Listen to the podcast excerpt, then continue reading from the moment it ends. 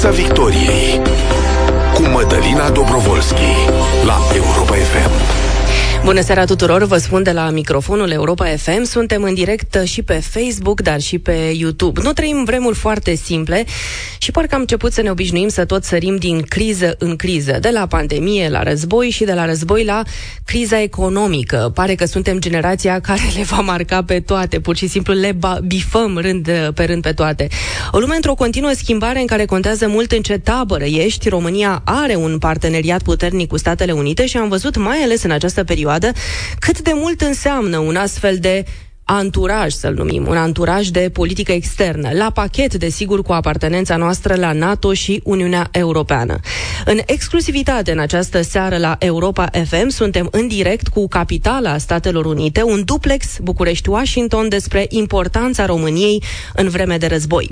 Invitatul meu în Piața Victoriei este ambasadorul României în Statele Unite, domnul Andrei Muraru. Vă spun bună seara și vă mulțumesc pentru că ați acceptat invitația noastră. Bună ziua, Madel. Bună ziua și respectatorilor, respectatorilor de actorilor din păcate, cred că avem un pic de delay. Uh, sperăm să rezolvăm uh, problema și să ne auzim. Uh, înțeleg că de văzut ne, văzum de, ne vedem destul de bine. Aș începe cu o întrebare de încălzire, domnule ambasador. Un an și jumătate, dacă am calculat bine de când ați preluat mandatul, cum se simte climatul pe care l-am descris ceva mai devreme, marcat de criză economică, de război de acolo din Washington și cum arată România România în centrul sau foarte aproape de toate aceste probleme? Da, că în moment am ajuns la Washington, a venit anumite de de planuri și s-a schimbat noapte acum un an, practic, în 24 februarie din păcate, facem un pic de pauză, încercăm să revenim cu o conexiune nouă. Piața Victoriei la Europa FM. Și ne-am întors în direct, sperăm să ne auzim de data aceasta ceva mai bine. Alături de noi este ambasadorul României în Statele Unite, domnul Andrei Muraru. Am spus duplex București, Washington și tocmai pentru că distanța e mare, semnalul nu foarte bun, nu ne-am auzit foarte bine. Sper că de această dată va funcționa conexiunea, domnule ambasador. Vă întrebam uh, cum se simte toată criza aceasta economică, situația războiului de acolo de la Washington, o analiză după cam un an și jumătate, dacă am calculat bine de mandat.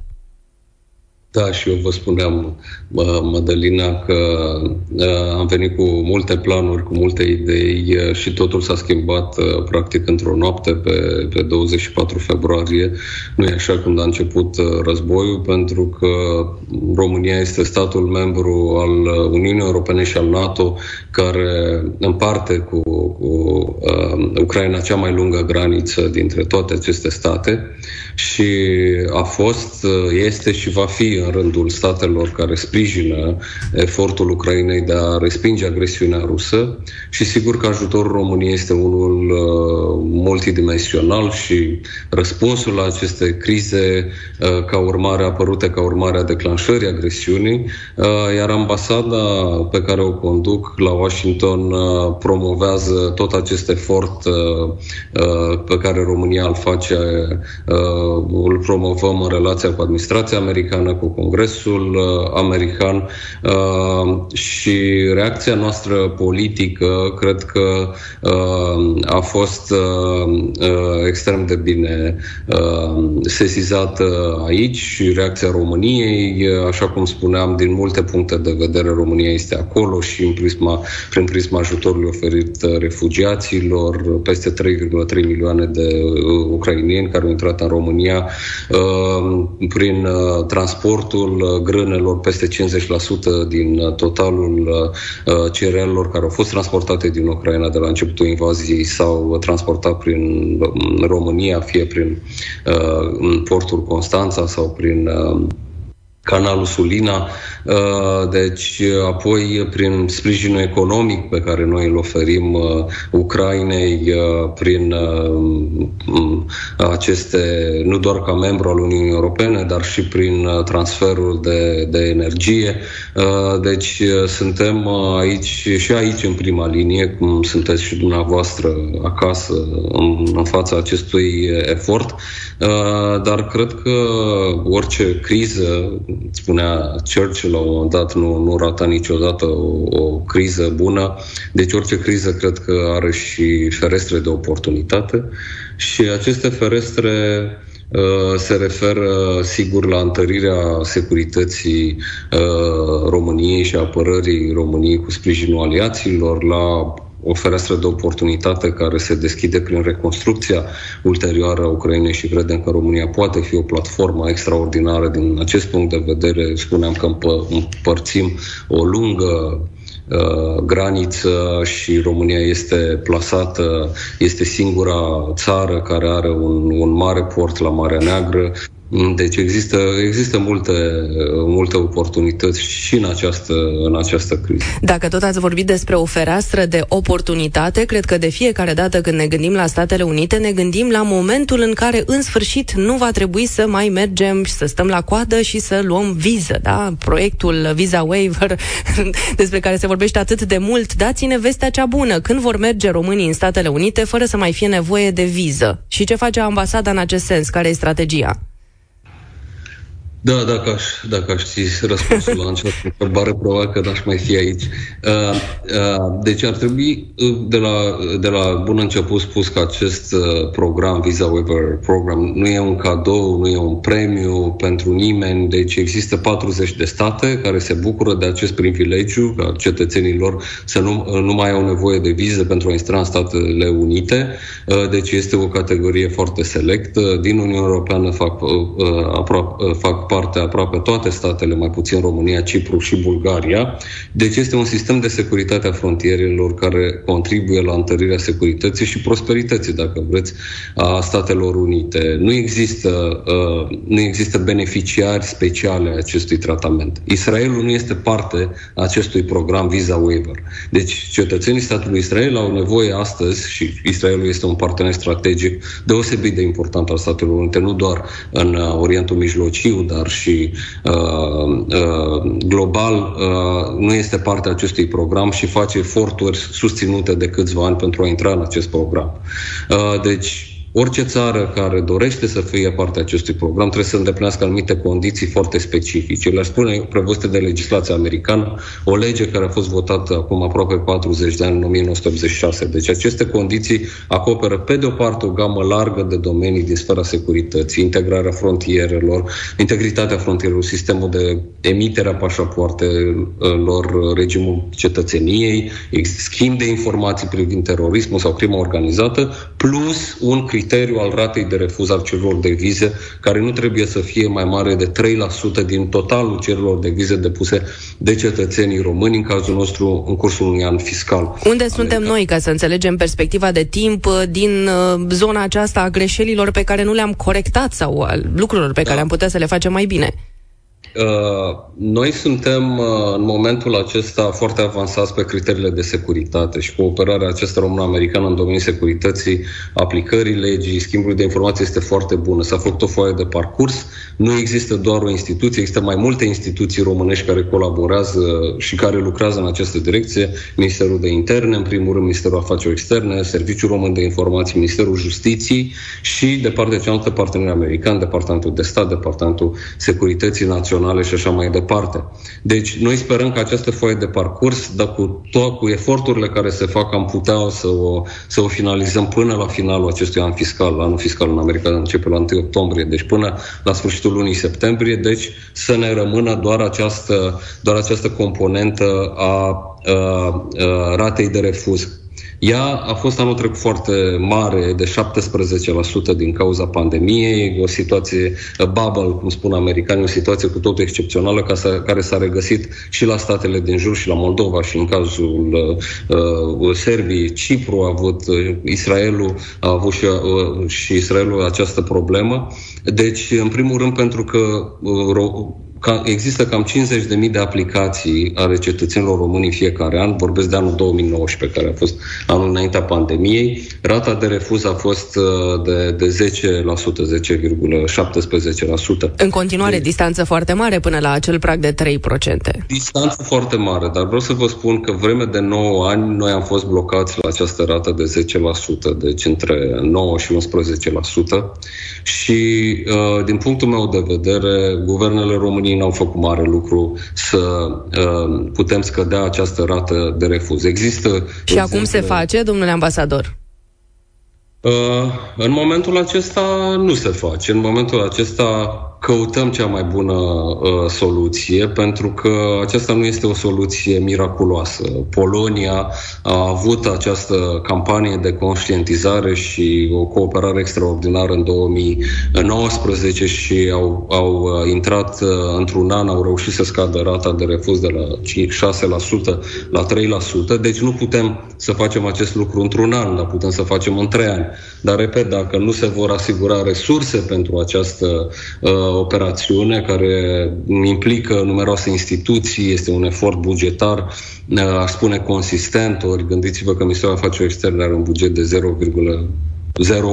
0,08% din, din PIB, uh, nu se vor putea face pași în această direcție. Cu alte deci, cuvinte, e o chestiune de voință politică la mijloc. Absolut. Absolut. Deci lucrăm într-adevăr cu colegii noștri americani să înțelegem împreună ce pași trebuie făcuți pentru ca numărul celor de uh, respinse să scadă. Aici sigur că mizăm și pe responsabilitatea individuală a fiecărui român care depune o cerere de viză la ambasada americană. Am descoperit că oamenii au o înțelegere foarte limitată a ceea ce înseamnă această aplicație. Există aici și uh, evident o, o uh, uh, o responsabilitate a autorităților americane, deci oamenii nu știu cum să aplice, în, în proporții mare, nu știu cum să aplice pentru aceste vize de, de scurtă, de scurtă uh, ședere până la 90 de zile, deci pentru afaceri sau de turism, uh, pentru că cine ar da 160 de dolari taxă de interviu, știind că uh, are foarte mari uh, uh, șanse să fie respins, neîndeplinind anumite, anumite criterii. Uh, deci, uh, noi sperăm că mm, uh, să, să existe această înțelegere că că există o, o interacțiune foarte consistentă cu agențiile americane responsabile, dar este important ca atât noi cât și partenerii americani, americani să lucrăm îndeaproape și să investim uh, resurse. Sunt beneficii enorme de securitate și pentru spațiul transatlantic și, uh, și beneficii, uh, beneficii economice și eu cred că dacă ne vom pune serios uh, pe treabă în următorii 2-3 ani, românii vor putea călători fără vize. 2-3 am ani. Am obținut așadar și un orizont de timp și uh, da. ca, să, uh, ca să mergem puțin și în zona și mai concretă, dacă îmi permiteți, este cu siguranță unul dintre subiectele pe care le-ați discutat cu noul ambasador al Statelor Unite de această dată în București, pentru că vom avea un nou ambasador care va veni aici în capitala României în următoarele săptămâni, dacă informațiile mele sunt corecte v-ați întâlnit deja cu doamna ambasador Kathleen Kevlek, cea care a fost uh, uh, votată da, în uh, Senatul American în decembrie anul trecut uh, să reprezinte Statele Unite la nivel diplomatic în România. Dacă ne puteți spune ceva despre aceste prime interacțiuni cu doamna ambasador, care înțeleg că este diplomat de carieră, care este profilul uh, noului ambasador, care uh, sunt de fapt proiectele și perspectivele pentru România și în contextul acesta visa waiver. Da, uh, chiar săptămâna trecută, uh, dincolo de întâlnirea mm, uh, privată pe care am avut-o cu doamna ambasador Cavalec, am avut o discuție la Washington cu reprezentanți de nivel foarte înalt din agențiile americane în care am evaluat succesiunea pașilor următori pe visa waiver și doamna ambasadoare a ținut să participe la această întâlnire. Am văzut-o foarte angajată și de aceea sunt foarte optimist în această direcție. Uh, pentru că e foarte uh, important uh, rolul uh, ambasadorului. Doamna Cavalec uh, uh, cunoaște foarte bine România, vorbește limba română. Copiii domniei sale au trăit trei ani în România și vorbesc la rândul lor limba română. Soțul doamnei Cavalec vorbește limba română, cunoaște regiunea prin, uh, prin prisma experienței sale anterioare solide ca diplomat de carieră în uh, cadrul Departamentului de Stat american și sunt convins că va investi foarte mult în, în promovarea uh, priorităților agendei noastre bilaterale, sigur, dimensiunea de securitate, dar și în relații economice și investiții, energie, cu siguranță va acorda o atenție specială continuării eforturilor României pe linia combaterii corupției, și consolidării instituțiilor democratice, libertății presei. Uh, deci uh, am reținut uh, în, în discuțiile cu, cu domnia sa interesul special de a sprijini parcursul României pentru programul Visa Waiver și, repet, mă aștept la progrese pe acest dosar foarte important pentru români. Deci aici este foarte important ca noi să fim foarte determinați, pentru că uh, Mm, doar, doar împreună cu doar uh, un guvern determinat împreună cu un partener american determinat vom putea face un, un pas decisiv înainte. Domnule ambasador, am citit cu atenție postările dumneavoastră din ultima perioadă și în urma întâlnirii pe care ați avut-o cu ambasadorul Statelor Unite uh, înainte ca domnia sa să vină aici în București, subliniați uh, necesitatea de dezvoltării parteneriatului comercial și spuneați că e o zonă care nici nu e pe aproape de potențial. Ce se întâmplă acolo? Cât de rău stăm? Sau cât de bine putem să stăm. Depinde cât de optimiști sau pesimiști vrem să abordăm lucrurile.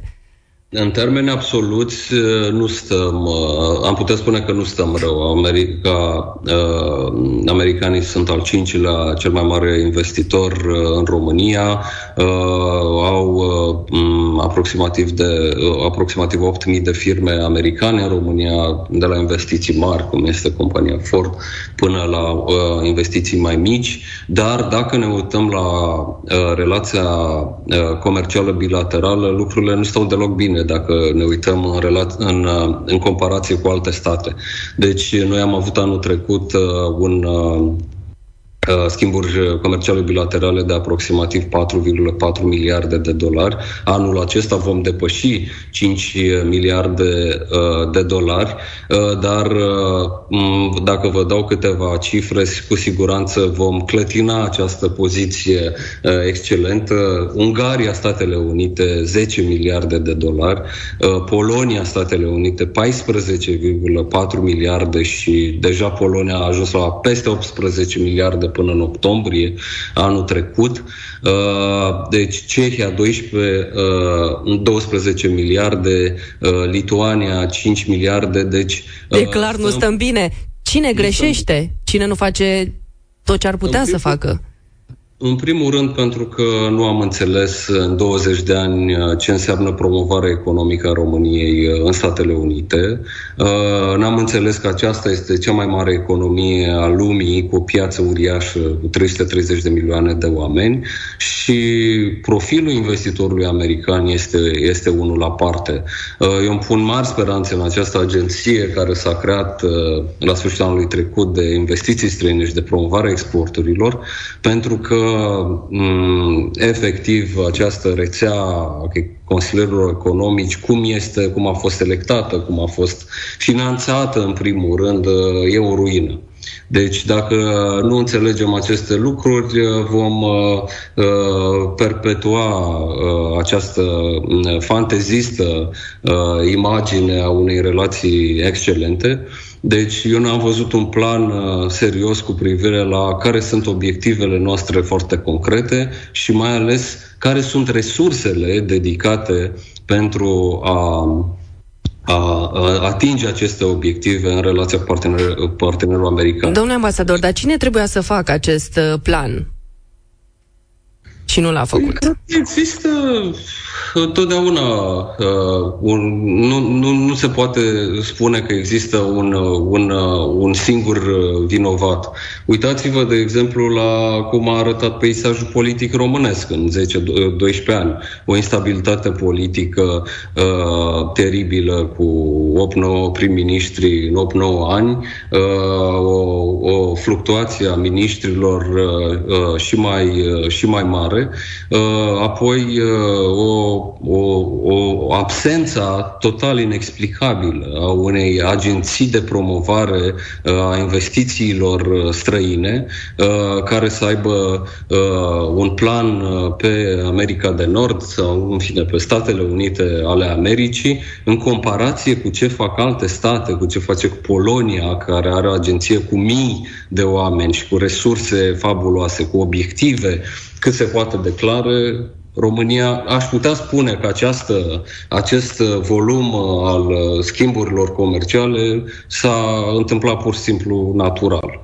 Uh, și creșterea lui uh, cu, cu 10, 15, 20% în fiecare an e iarăși o, o chestiune uh, naturală. Deci uh, nu statul a fost cel care a făcut niște pași concreți. Sigur, au existat companii americane, de exemplu, care au apelat pentru ajutor de stat și au făcut investiții și în Maramureș și în alte locuri foarte serioase, dar statul nu are o, o uh, politică uh, foarte uh, coerent în ceea ce privește atragerea investițiilor uh, americane. Asta am spus doamnei ambasador, că este și rolul uh, partenerului american să vedem ce putem face aici și sigur că se poate face un, un task force, deci putem să facem o echipă în care să lucrăm să vedem unde, unde sunt problemele. Nu, peisajul e destul de difuz, nu se poate spune exact. Dacă astăzi am, am aduce, nu știu, 30 de consilieri economici în Statele Unite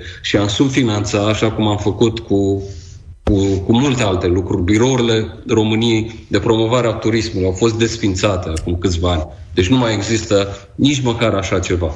Uh, deci sunt, sunt multe lucruri de făcut și mă aștept uh, ca decidenții cărora le-am transmis direct aceste lucruri să facem ceva. Sigur, lucrurile nu se vor schimba peste noapte, nu o să aducem uh, mâine niște, niște miliarde în România, dar uh, dacă începem acum să facem câteva lucruri, se vor vedea um, destul de, de curând în Piața Victoriei la Europa FM.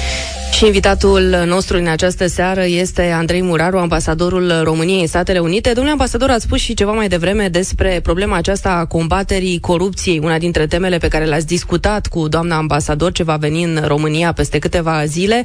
Există în această perioadă o îngrijorare mai mare pentru că am tot citit relatări despre uh, citatele acestea, știți, când apar în comunicate de la uh, administrația americană teme referitoare la combaterea corupției, întotdeauna se pune întrebarea, e acesta un moment de îngrijorare mai mare? S-a întâmplat ceva? Trebuie să tragem semnale de alarmă? Care este starea de spirit acolo? Nu, din potrivă. La inițiativa ambasadei l-am invitat pe procurorul șef al DNA, pe domnul procuror șef Bologa, la sfârșitul anului trecut, cu ocazia Zilei Internaționale Anticorupție și împreună Uh, am făcut aici câteva evenimente, am uh, interacționat cu partenerii americani de la Departamentul de Justiție, Departamentul de Stat și România este chiar un exemplu de bună, bună practică. Acum, dumneavoastră știți că această, această luptă anticorupție nu se încheie niciodată. Uh, flagelul corupției este unul global care afectează și Statele Unite, și statele europene, și, și România, dar Mm, nu există îngrijorări speciale, în schimb, uh, partenerii americani, sigur, vorbeați de investiții, vor să se asigure că există un uh, mediu investițional uh, cât se poate de bun, cu un cadru legislativ predictibil, uh, cu o deschidere și o transparență mai mare din partea autorităților locale, deci un deziderat care ar face peisajul investițional din România mai atractiv, de pildă. Și, și mai mult decât atât, un partener care este și un aliat care este în, în ochiul furtunii, ca să spun așa, și care împarte o graniță foarte lungă cu cu Ucraina, una la, și mai lungă cu Moldova, de exemplu, este un partener care are nevoie de suport și din acest punct de vedere. Deci România este un exemplu uh, de do- în 20 de ani de când a fost uh, creată unitatea anticorupție uh, pentru alte state din uh, zonă, nu vreau să nominalizez aici, dar noastră știți că există, uh, că există actori regionali care se confruntă cu, cu probleme uriașe. Uh, ceea ce vrem să ne asigurăm este că decidenții români înțeleg nevoia de a finanța uh, uh, substanțial acest efort anticorupție, uh, pentru că uh, noi am avut experiențe triste din acest punct de vedere, să ne aducem aminte de mm, mm, trista ordonanță 13, care a creat uh, atâtea, atâtea probleme, inclusiv în relația cu, cu partenerul american. Uh, deci uh, n-ar trebui să, să ne culcăm pe ureche, cum, cum spune românul, ci din potrivă să fim foarte atenți și sigur există o cooperare foarte bună la nivelul acestor agenții și ea trebuie să continue să fie întărită pentru că Ambasada Statelor Unite de la București a fost întotdeauna un partener uh, de fază al uh, Direcției Naționale Anticorupție și al procurorilor români în apărarea statului de drept și a independenței procurorilor și cred că și am discutat acest lucru cu doamna ambasadare Cavale, că acest lucru ar trebui să, să continue. Haideți să vorbim puțin și despre războiul din Ucraina, rolul României și uh, modul în care contribuim prezența, de asemenea, Statelor Unite prin uh, ceea ce înseamnă dimensiunea militară pe teritoriul uh, României și aș introduce această discuție vorbind puțin despre amenințări amenințările Rusiei. Nu mai departe de câteva zile, fostul președinte rus Dimitri Medvedev făcea o declarație absolut șocantă, dacă îmi permiteți această descriere, citez acum, niciunui mizerabil nu-i trece prin cap o concluzie elementară. Pierderea unui război convențional de către o mare putere nucleară poate provoca începerea unui război atomic, am încheiat citatul. Cum se vede de la Washington acest tip uh, de discurs și revenirea, de fapt, uh, în uh, dezbaterea internațională acestei amenințări nucleare, de care credeam că am scăpat după modul în care foarte ferm administrația americană a răspuns la finalul anului trecut? Uh, după cum probabil știți, uh, debutul acestei uh, noi retorici nucleare aparține chiar personajului pe care l-ați citat.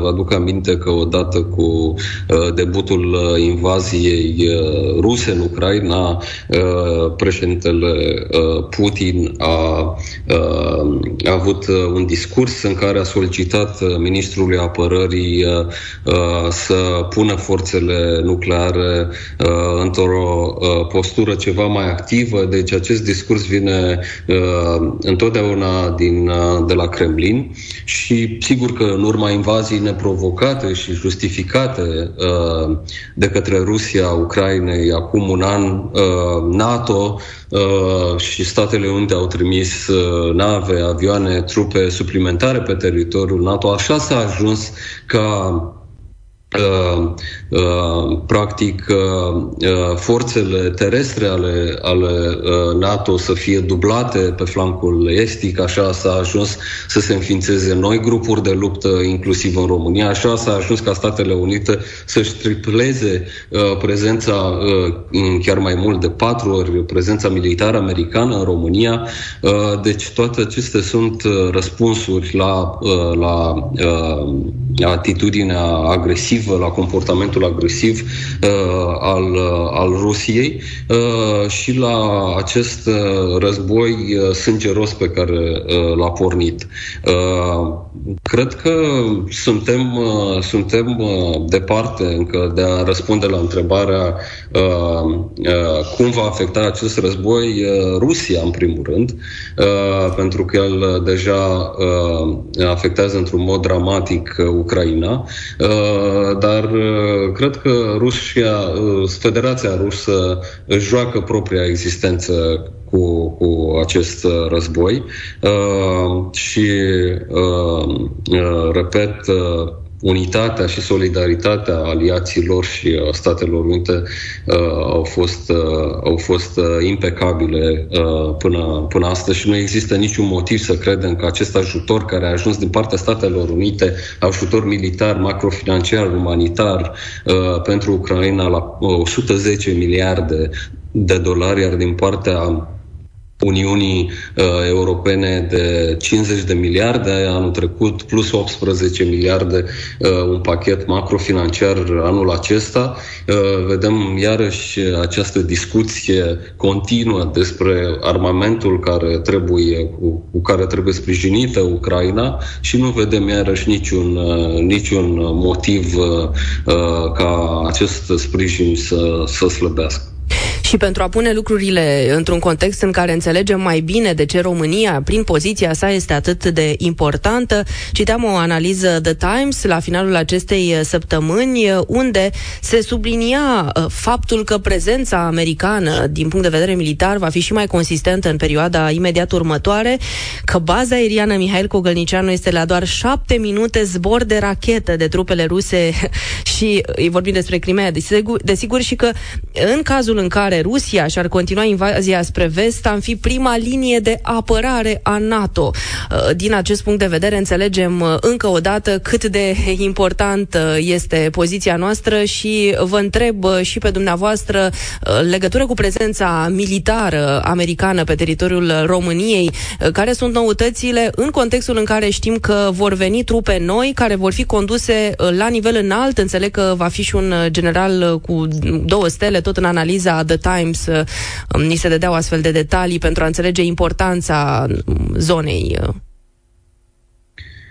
da, după cum știți, înainte de invazie erau sub 1000 de militari americani în România, astăzi sunt aproape 4000 de militari uh, americani uh, și există o brigadă combatantă din, uh, din divizia 101 aeroportată de tre- aproximativ 3000 de militari care este dislocată la, așa cum spuneați, la baza uh, aeriană Mihail Cogolnicianu, care este un, uh, un, uh, un important nod de transport multimodal pentru forțele americane. Uh, și se așteaptă sigur ca viitoarele elementele comandamentului brigăzii americane care va fi amplasat în România să aibă sediul uh, la Mihail Cogălnicianu, dar militari americani se găsesc uh, și la facilitatea de apărare antirachetă de la baza militară de Veselu, câteva sute apoi la baza aeriană Câmpia Turzii, dar sunt ofițeri americani și la grupul de luptă multinațional uh, condus de Franța, aproximativ 10% din, uh, din acest uh, grup de luptă sunt militari americani, dar și în alte comandamente ale NATO care se află pe teritoriul României, fie la Craiova, la București sau, sau la Sibiu. Deci, Uh, eu sper din toată, din toată inima ca, uh, ca această desfășurare de forță americană sau nu văd niciun motiv uh, pentru ca ea să fie doar temporară.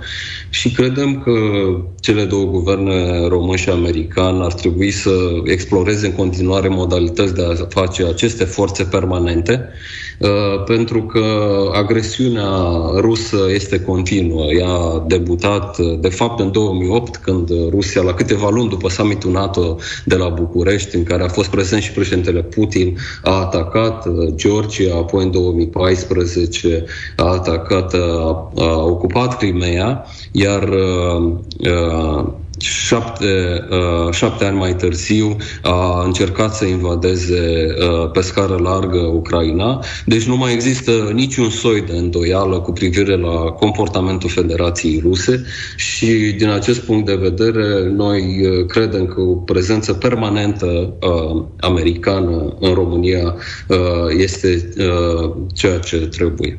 Vreau să vorbim uh, spre finalul acestui interviu, domnule ambasador, și despre românii din Statele Unite. De curând ați fost uh, invitat în Arizona, acolo unde ne putem uh, mândri că avem chiar un președinte al Camerei Reprezentanților în persoana românului Ben Toma, da? Este cel mai românul cu cea mai înaltă funcție în administrația americană, e corect? Da, absolut. Și este un om cu totul special, un om care, un, un uh, uh, român care s-a născut la Cluj și care a plecat în anii 80 împreună cu, cu familia. Uh, mm, a fost în țară de nenumărate ori uh, Ben Toma, a fost și anul trecut împreună cu predecesorul său, cu, cu fostul speaker al Camerei Reprezentanților și care a avut întâlniri la nivel înalt. Uh, deci uh, el uh, Uh, sigur că uh, este deja un, uh, un uh, actor foarte important uh, în statul Arizona. Statul Arizona, nu știu uh, dacă ascultătorii noștri sunt familiarizați, este un stat cu unul cu cea mai mare creștere în, în, în America, are 7 milioane de locuitori, va avea 10 milioane de locuitori în câțiva ani, o creștere fulminantă. Există investiții de aproximativ 60 de miliarde de dolari dolari în momentul acesta în fabrici de uh, semiconductori uh, și din acest punct de vedere rolul unui politician uh, uh local, uh, cum este Bentoma, care este al treilea în, în uh, ordinea de precădere a statului, uh, este foarte, foarte important. Uh, și sigur că români uh, sunt peste tot. Uh, chiar Investitori români în Statele Unite, că nu doar românii așteaptă pe americani, poate și americanii așteaptă așteaptă pe români să investească. E ultima parte a discuției noastre, mai avem, cred, doar câteva secunde. Sunt români care investesc în Statele Unite, partea comunității românilor de acolo. Absolut. Deci românii de aici contribuie în fiecare stat american la economia locală și federală. Au companii de transporturi în Chicago, în Michigan, în Florida. Uh, fac tranzacții de succes în domeniul imobiliar, în Arizona, de pildă. Au restaurante, așa cum este o rețea de restaurante românească în, uh, în Detroit. Au fabrici de mobil, așa cum am vizitat o fabrică românească în Atlanta, Georgia. Au clinici uh, care folosesc tehnologii de ultimă oră lista poate continua. Sigur că... Ar mai fi multe de discutat, domnule ambasador. Din păcate nu mai avem timp. Vă mulțumesc foarte mult. Ambasadorul României în Statele Unite, Andrei Muraru, în direct la Europa FM. Le mulțumesc și ascultătorilor. Ne reauzim săptămâna viitoare. Piața Victoriei la Europa FM.